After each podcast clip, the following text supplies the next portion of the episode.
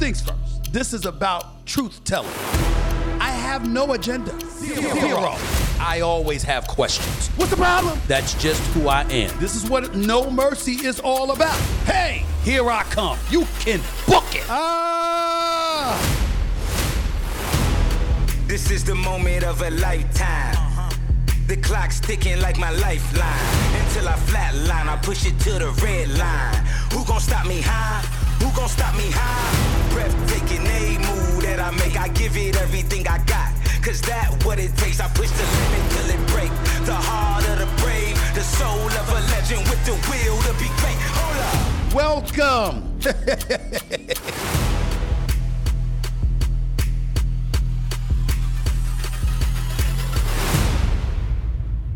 What's up, everybody? Welcome to the latest edition of No Mercy with yours truly, Stephen A. Stephen A. Smith coming at you as I love to do several times every single week. Wherever you can find your free podcast, you can certainly find No Mercy with Stephen A. This edition of No Mercy, as always, we're coming to you from our studios thanks to our official studio sponsor, FanDuel Sportsbook. FanDuel is the official sports betting company of the No Mercy podcast. I'm not going to waste too much time getting into what I'm about to get into because I have a very important guest coming up next. You know, in the age of, of that we're living in, there's a lot of noise that's been made about the importance of mental health. Every time we turn around, we're hearing about people having quote unquote mental illnesses. They're plagued by adversity, just feeling overwhelmed, by the trials and tribulations that life inevitably throws in most of our directions, the kind of things that folks customarily could have could handle in the past or were adroit at disguising that they could handle in the past is no longer the case. Now more than ever before, when we think about violence in the streets of America, when we think about suicide, when we've seen literally folks in the world of sports, for example, the Naomi Osaka's of the world, the Michael Phelps of the world, along with various others, Kevin Love, DeMar DeRozan, and others in the National Basketball Association, the list goes on and on, speak about the issue of mental health and how tough things have been for them, at least at one point in time or another, it's something that's really, really gained the attention of the nation. The Surgeon General of the United States, basically the head doctor for the United States of America, has basically considered it an emergency, asking for a level of urgency to be attached to the issue of mental health, mental illnesses, even classifying loneliness as a debilitating dilemma that American citizens and beyond have to deal with in this day and age. And really articulating the need to pay rapt attention to this because something needs to be done about it. He's brought it to the attention of the American public. So you know me. You know what I was going to do, right? I want to know more about it. And I wanted to hear about it from the man himself. Yes, ladies and gentlemen, that means the Surgeon General for the United States of America, Dr. Vivek Murthy, right here, up next with yours truly, Stephen A. on No Mercy. Don't touch that dial.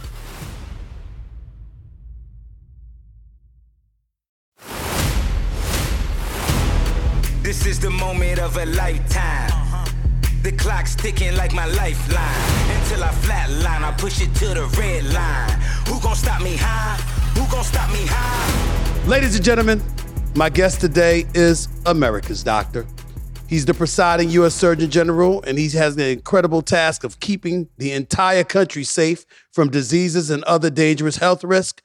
Please welcome to No Mercy, Dr. Vivek Murthy. It is an honor and privilege, Dr. Murthy. How are you, sir? How's everything?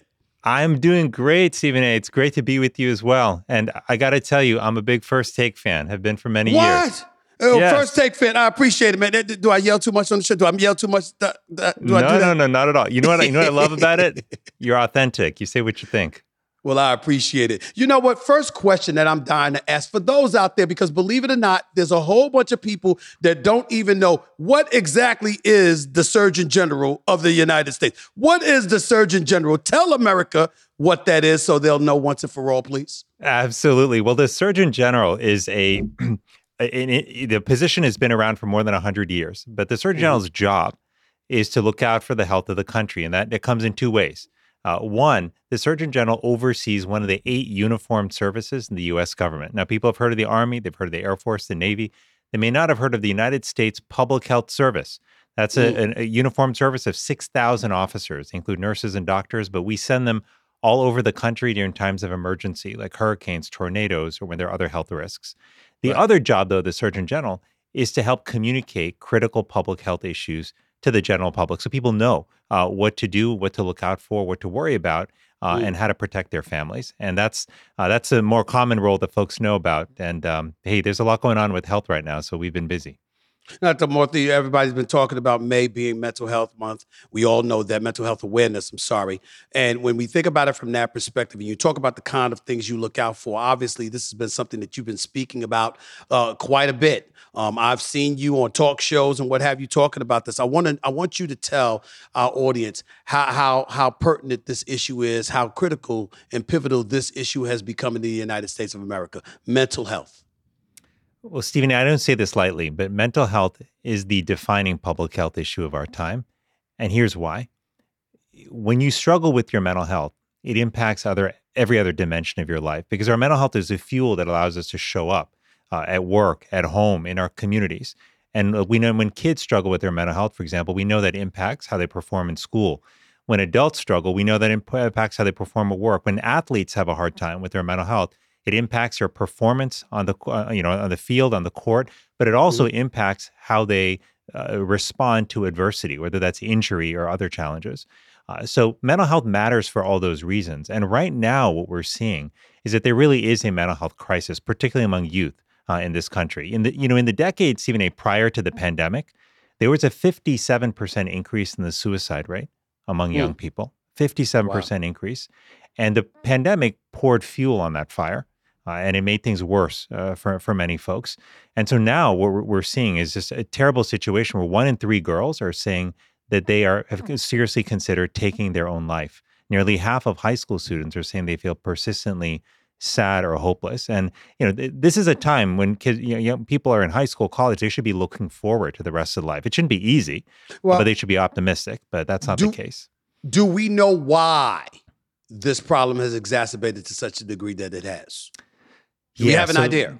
We do, we do, and and it turns out it's. I wish I could tell you it's one thing that could be solved quickly, but it's actually several things that are happening. I mentioned COVID has made things worse, certainly, um, but there were things happening before COVID, and they include the following. Number number one, we know that young people have been struggling a lot with with bullying, you know, and that was you know people have been bullied for years, right? But yes. like when you and I were growing up, like you know, if I did something dumb in, in you know in, in class, like people knew about it, and then I went home and I wasn't hearing about it. But now with online and offline bullying, kids are surrounded twenty four seven uh, by you know by sort of folks who might be tormenting them or abusing them. So that's one reason. I think a second reason has to do uh, with technology. Now, look, tech is is not good or bad, right? It's how it's designed, how we use it, that impacts how it. Uh, you know how it shapes our life, but Right. right now the experience of social media for many children has actually not been positive. For some kids, it helps them find community and, and connect with others. Uh, but we're actually hearing directly from kids themselves and parents, and here and seeing this in survey data that for many young people, social media leaves them feeling worse about themselves, especially when it comes to body image.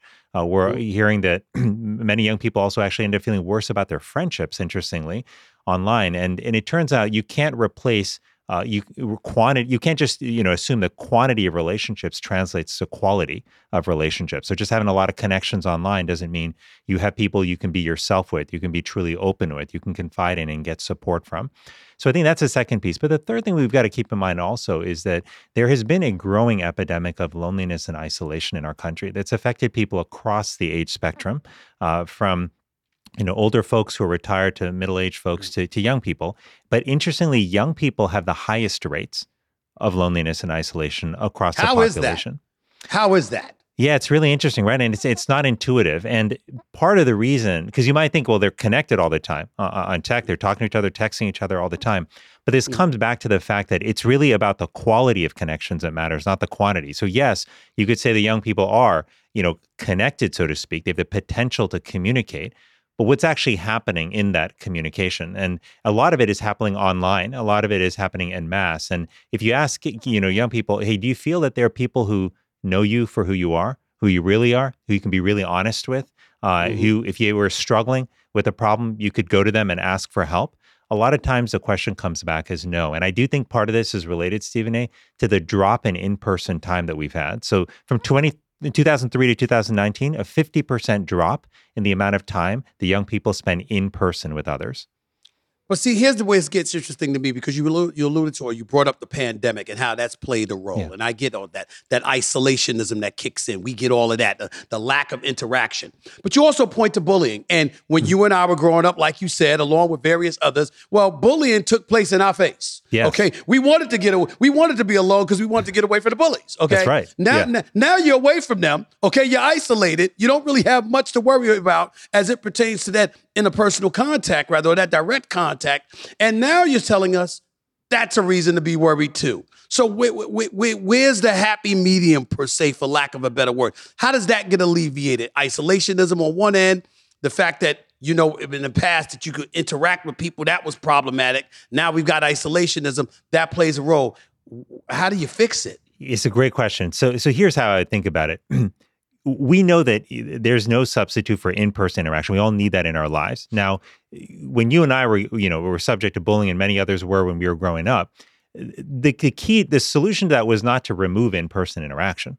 Right. The solution there is like number one, uh, you know, we we want to surround people with support. Uh, and so, like when I came home, for example, like I had a loving family, that helped a lot right? Uh, not everyone has that, I recognize, but that matters. We also want to make sure that we reduce the likelihood that people do act, you know, in ways that are harmful to other people, right? So that's about teaching kids. It's about counseling kids. It's about uh, guiding uh, children. And a lot of people, a lot of kids, you know, don't necessarily have that these days.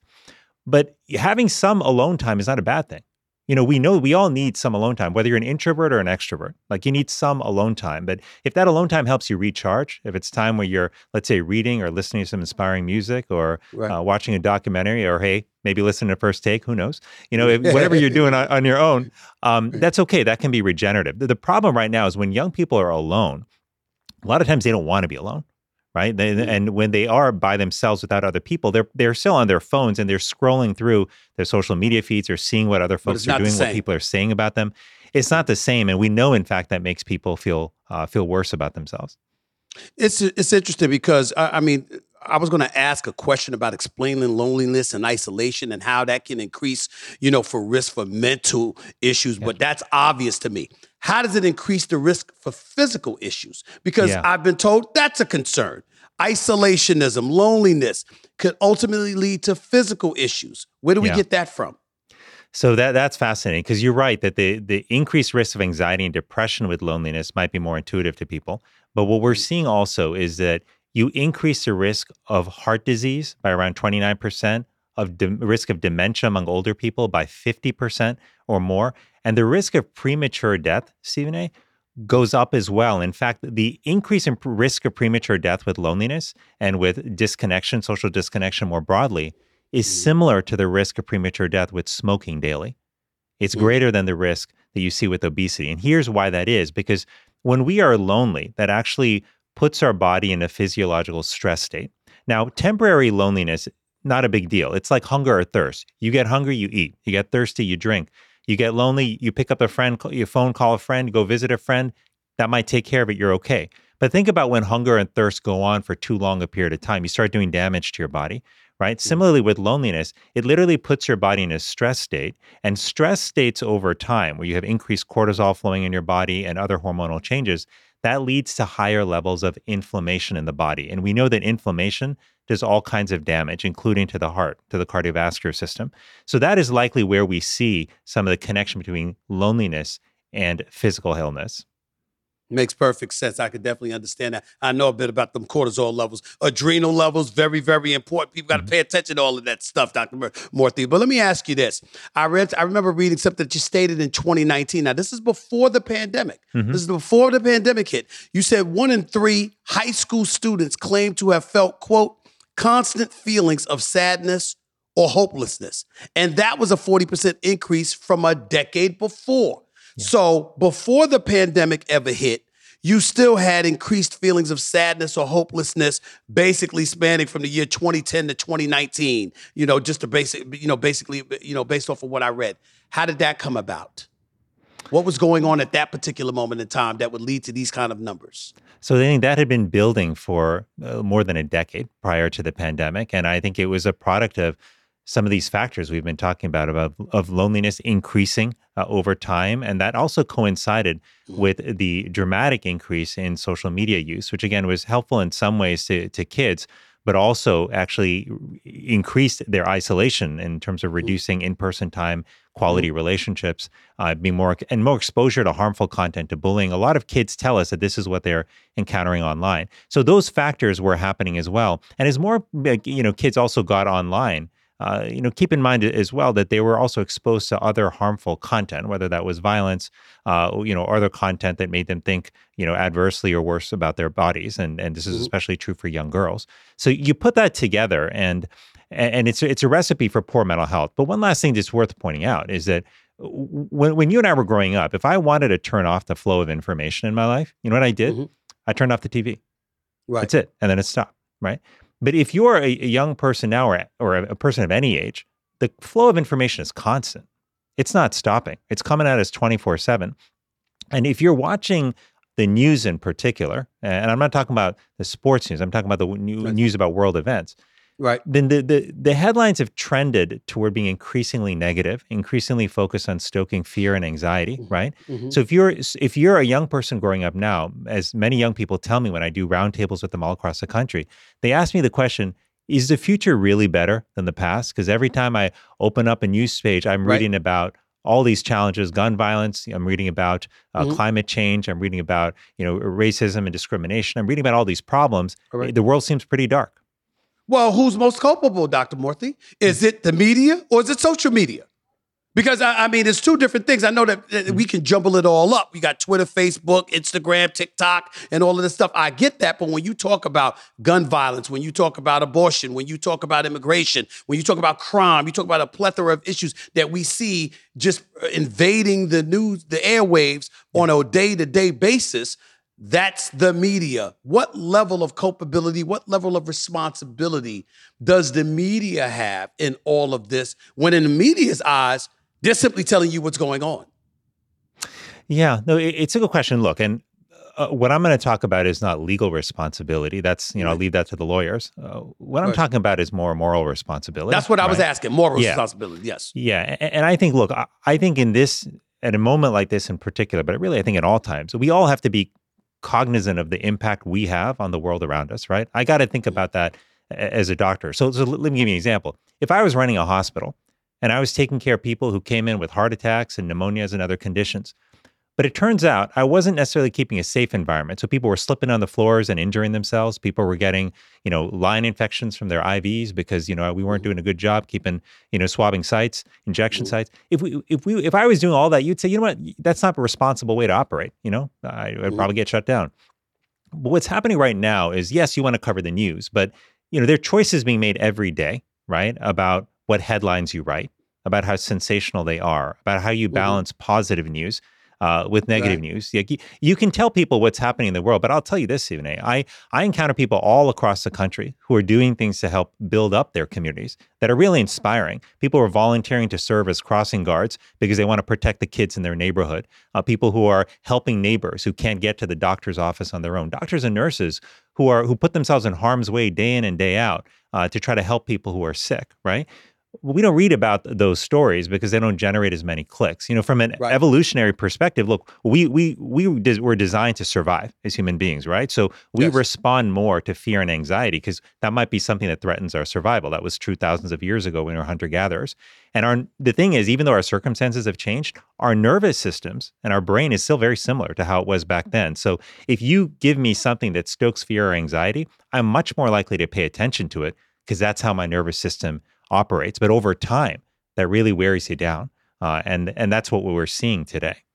So that fear and anxiety has been fed. It continues to be fed. As a result, we become addicted to it. That's what we're prone to respond to. And as a result, ultimately, it gets to a point where we're simply overwhelmed because it's just too much to take. And that's obviously why mental awareness is so tough. But I got to tell you this, Mhm. Dr. Morthy, when I think about it, I think about how we grew up. And you know this as well as I do. Adversity is coming. It's inevitable. I'm from the streets of New York City. You're from India, if I remember correctly. Is that accurate, by the way? I believe you're from India, correct? Uh, yeah, my family is from there. I grew up here. Yeah, You grew up here. Okay. I just Yeah. wanted to make sure. Just wanted Yeah. to make sure that, right? But but adversity is a given. You understand it, and actually your mettle per se is measured by what you could take. If you can't take it, to the victor goes the spoils. Those who can take it, they can take it. Those who can't, they're gonna flow by the wayside. So if that's still our reality, yeah.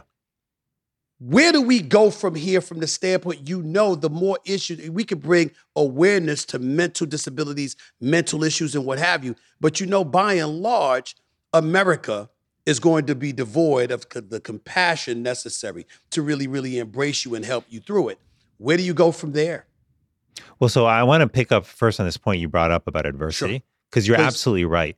W- The goal here is not to remove adversity. That's impossible, right? People are going to have to face adversity, and Mm-hmm. Right. we want we want young people in particular growing up to develop resilience. You know, in the face of adversity, we're not going to take that away.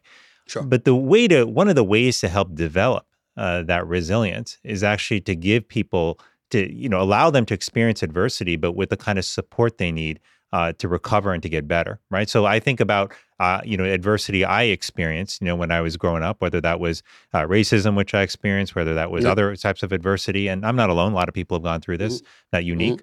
But I'll tell you, because I had strong relationships at home, I had two parents who loved me. I had um, a, a sister who loved me dearly. I had a couple good friends in the community who had my back. Uh, that helped me be resilient because relationships are buffers to stress, right? I mean, think about you cover the NBA day in and day out, right? right Uh, you cover other sports as well. Think about Yes, the yeah. players you know, right? Who are surrounded by people uh, and relationships that are healthy for them. And then think about the people who are surrounded by unhealthy relationships or are isolated. The group in the second category, they're more likely to get into trouble, right? They're more likely to, to have difficulty dealing with adversity when it crops up, whether that's a major injury uh, or that's a trouble in a contract negotiation or something Mm. else. Or losing, you know, uh, you know, a critical game, or, or losing in the playoffs, whatever it might be, they're less likely to deal with that or able to deal with that uh, if they don't have a strong relationship. So I think one of the most powerful things we can do for young people is to actually help them build those stronger connections. And if I'm a parent, that means making sure my kids actually have in person, in you know, like FaceTime uh, with other people, that they're spending time, uh, you know, with friends uh, in person uh, and with family as well. It means creating guardrails uh, in our lives so that there are Right. certain areas where we don't actually have technology. like But some people would label that pacification. Some people would label that coddling, particularly as we pertain to the sports world. So let's transition to that for a second. Yeah. I cover the NBA. Mhm. I'm here to tell you right now, it is very, very clear that Ben Simmons, uh, formerly of the Philadelphia 76ers, now the Brooklyn Nets, was really, really struggling mentally and emotionally. I Mhm. watched a guy that people once looked at and said he has the potential to be the second coming of LeBron James Yeah. to people literally wanting him out of the league Mhm. because literally asking him to shoot a jump shot is tantamount to asking him to go and serve in, in, in Ukraine uh, against Russia. I mean, this is this is how people perceive it when they look at him, uh, Yeah. literally. And so when you have that kind of situation, it's hard to decipher, Dr. Morthy, where you draw the line between helping somebody overcome those adverse emotional and mental situations that they find themselves in, and in the same breath, trying to get them to be productive so you can conjure you you can soak a, produ- a a level of productivity out of them, which you know the world is looking for. Absolutely. How do you how how do you explain that away? It's a good question, and I think I think the key thing is that providing people with support does not mean that they don't need to be accountable, right? Like we all need to be accountable. We all need to be held uh, to high standards.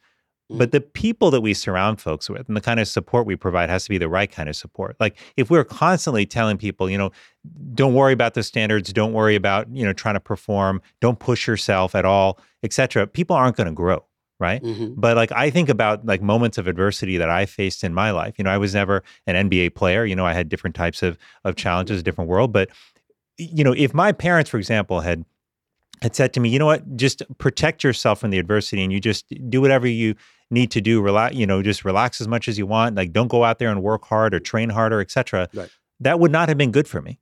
Like that's Mhm. not helpful support. But my parents, what they did is they reminded me of what I could be and who I could be. And they pushed me at times, right? We all need people in our lives, whether those are parents, friends, Mhm. you know, life partners, you know, like others who hold us accountable. And that's what that's what good people do, good relationships do, is they remind you of what you're capable of.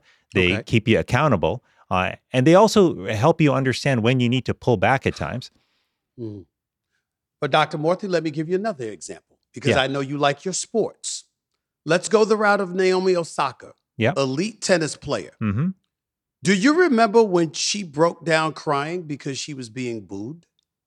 Or when she broke down crying because she was literally being asked a question by a reporter? That's Mhm. all it was. Mhm. And it's stuff that she had endured before, but suddenly it was that much more of a challenge for her.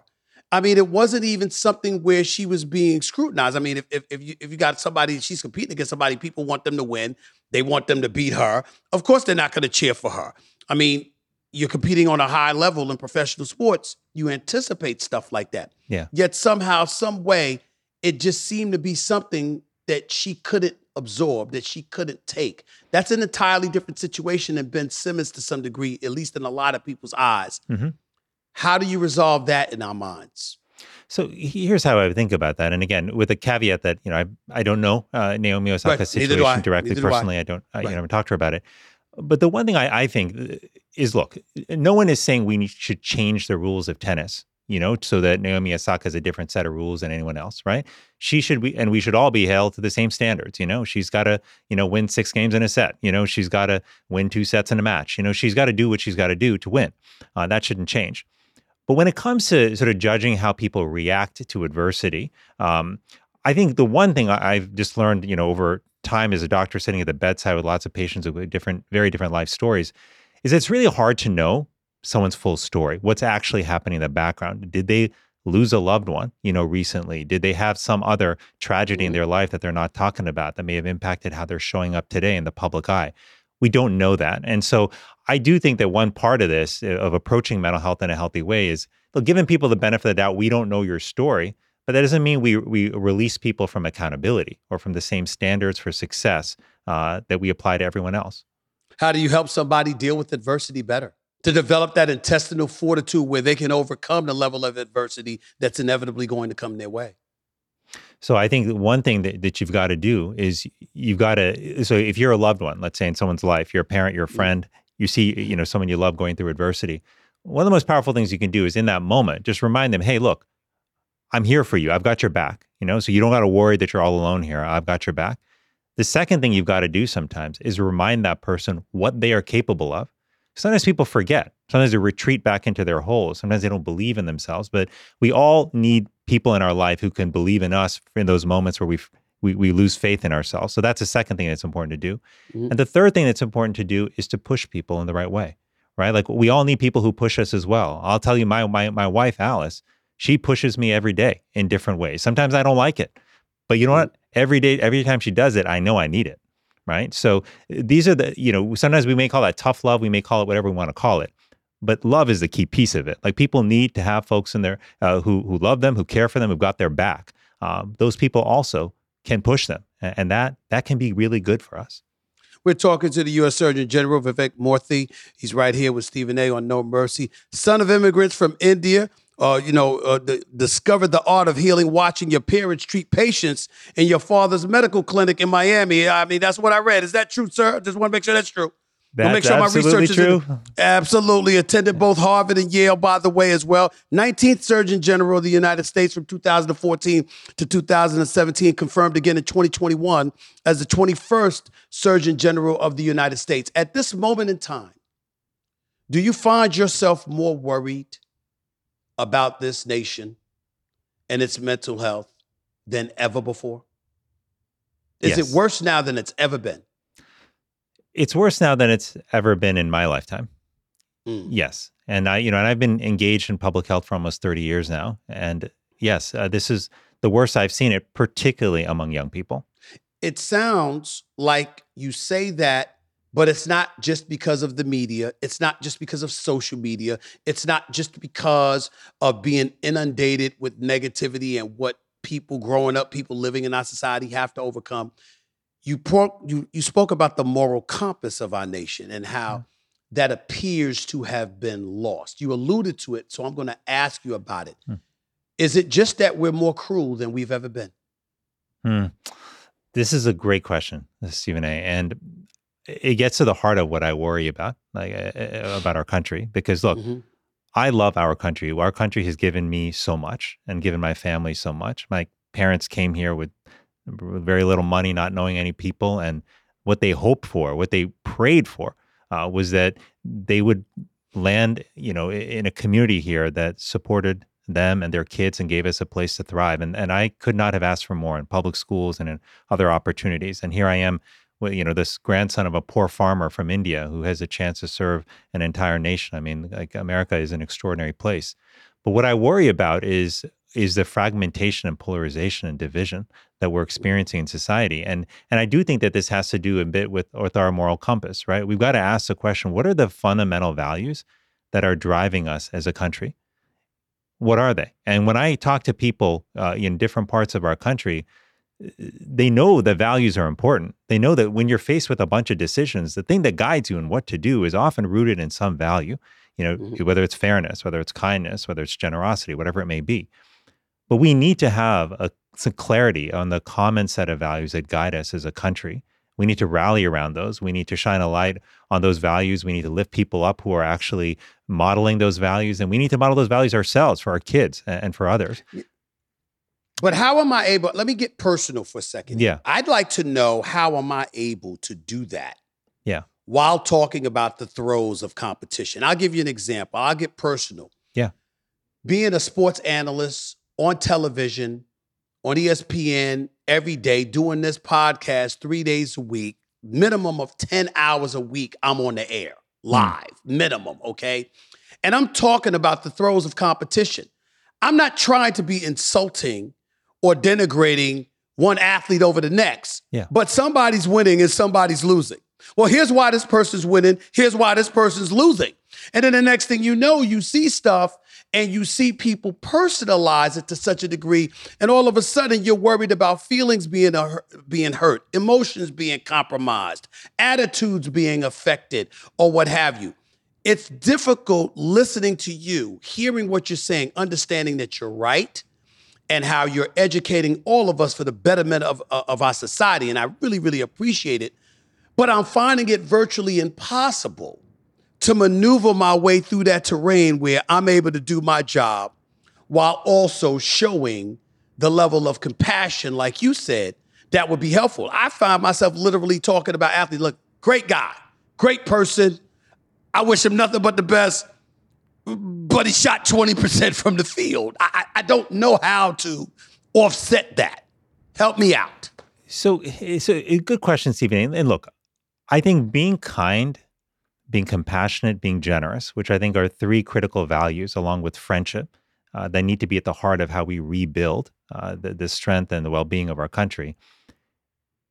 Operating from those values does not mean that you can't be honest. It doesn't mean that you can't be authentic. It doesn't mean you can't offer criticism.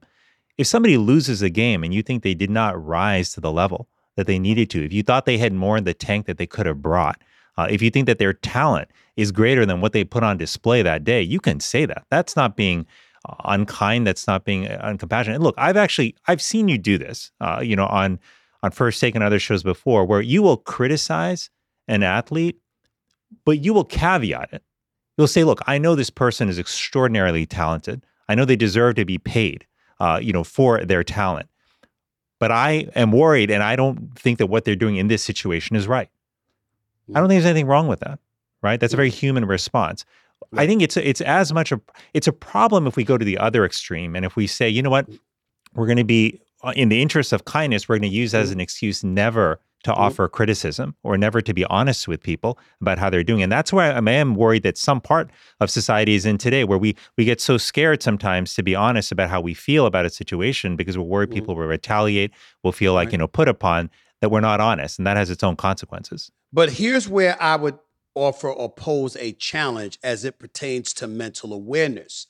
Yeah. You're talking about there's nothing wrong with telling the truth. Mhm. You're celebrating somebody, you throw that caveat in there. There's nothing wrong with telling the truth about a situation. But that's about the truth and that's about a pragmatic, realistic approach to what you're doing. With mental awareness, it gives the impression what our concern should really be about is how we make others feel. And you never know how somebody's gonna feel from case to case, which is what makes our society overall challenging. You walk down the street, you bump into somebody. Oh, my, excuse me, I apologize. I didn't mean to bump into you. No problem. The next person you bump into might cold cock you.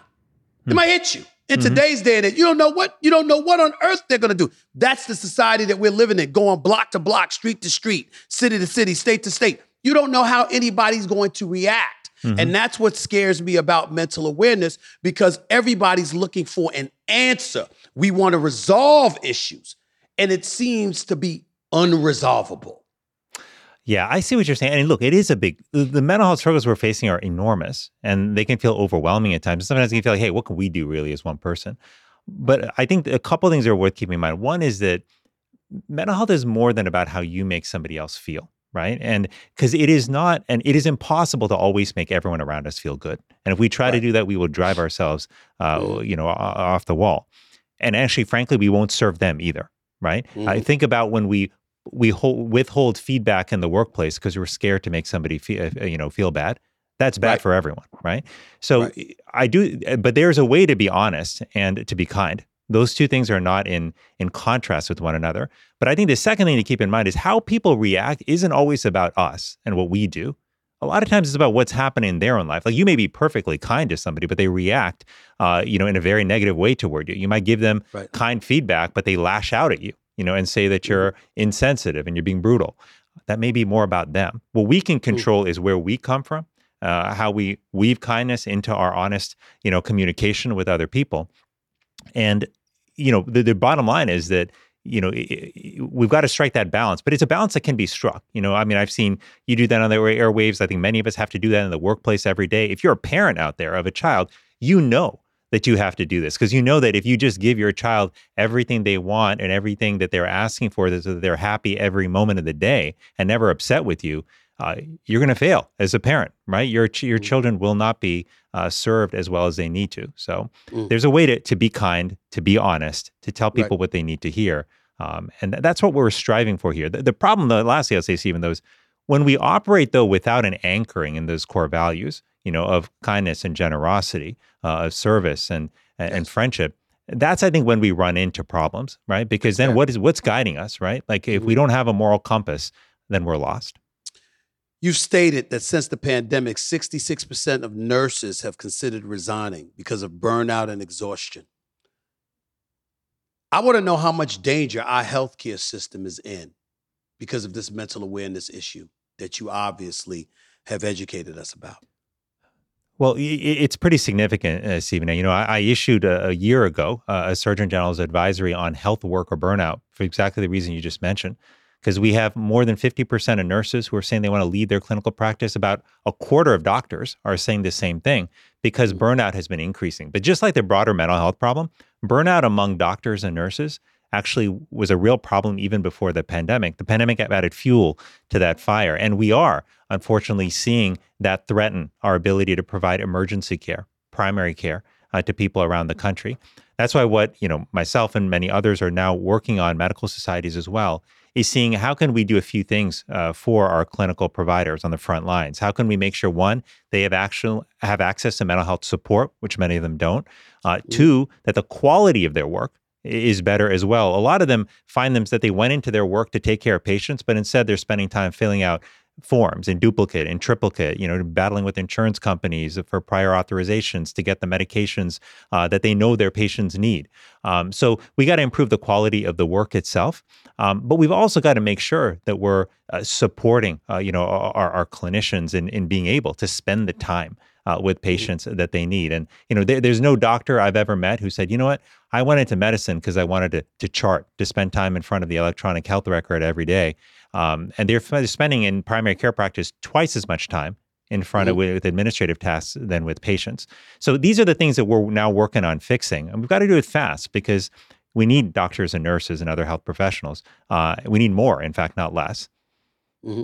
And it's interesting because, like you said, some people, you also said this earlier, some people refusing to go to the doctor or even sometimes to the emergency room out of fear, cost, bills, and all of this other sure. stuff. And then when you combine that with the kind of the kind of discussions that we've been having, there's a big time reason to be co- concerned about America's health because you've got people that are not getting healthier because of mental awareness, because of mental health issues, obviously, physical issues as well. And then we got doctors and nurses that want to leave the business. So we're definitely in a bad state of mind. My last question to you would be this, though as a person involved with sports, some of the best athletes in the world, mm-hmm. um, obviously that face challenging, challenging times, known for overcoming a lot of adversity and what have you the sports world in particular seems to be an area that could provide a strong level of assistance towards overcoming the kind of issues that you spent time highlighting on this interview with me, sir. Could you speak to that? Do you believe that?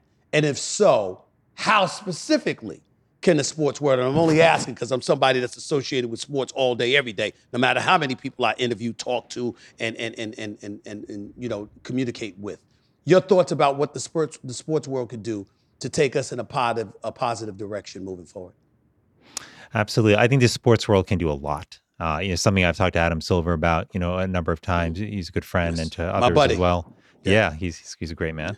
Uh, and to is. Roger Goodell and others, you know, like this is, you know, and, and, they all, you know, both Adam, Roger, and others, you know, are very much understand that mental health is a crisis in our country.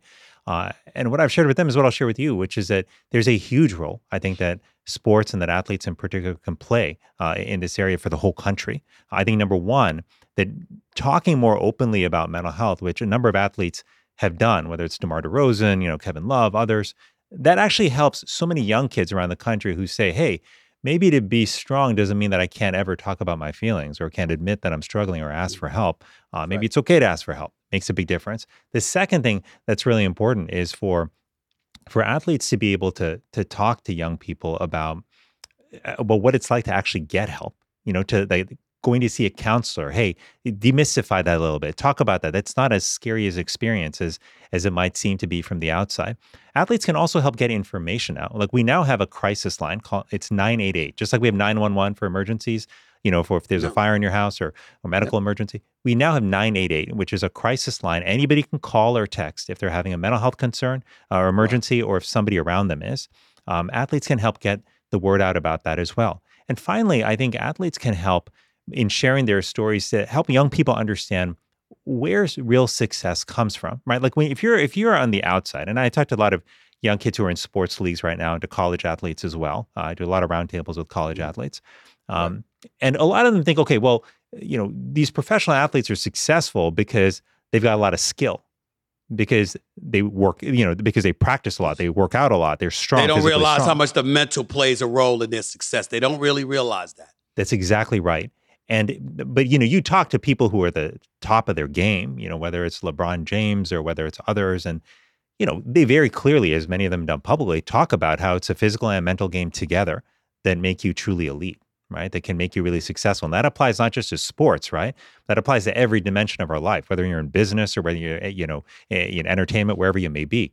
And so being able to talk about the other factors that go into success that we don't explore very often, uh, you know, building the right relationships, you know, with family and friends and investing in those relationships, dealing with how we use technology in a healthy way. Like, a, how should a young person, for example, draw the right boundaries around their use of social media so that it helps them and doesn't hurt them? Like, these are the kind of things I think athletes can be incredible role models on and examples if they if they talk, you know, openly to to young people around the country about it. So, I think there's a lot that sports can do. You know, I think it, sports are one of the few areas in our country right now that truly bring people together across all, uh, you know, per- political persuasions, and and there's real value in that. But we also need um, we need role models, you know, for, for young people. We need people to be able to talk honestly to them about uh, what's happened in the world, but also how to get through it. And I think athletes can make a big difference there.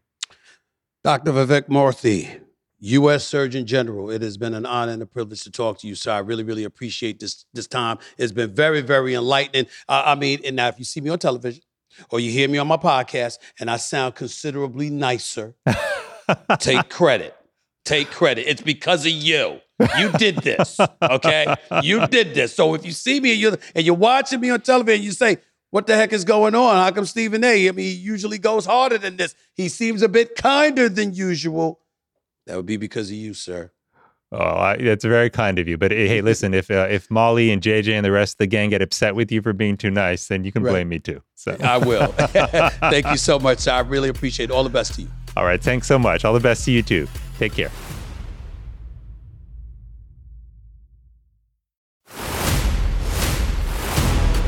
This is the moment of a lifetime. The clock's ticking like my lifeline. Until I flatline, I push it to the red line. Who gon' stop me high? Who gon' stop me high? Great interview, great conversation. A lot of lessons to be learned, a lot of wisdom that was espoused to all of us. But Dr. Murthy really, really appreciate his time.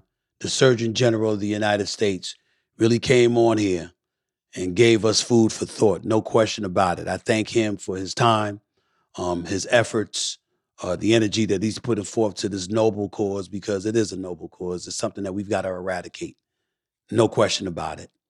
Um, and to provide the perspective that he could that he provided, I really, really appreciate it. That's it for this edition of No Mercy.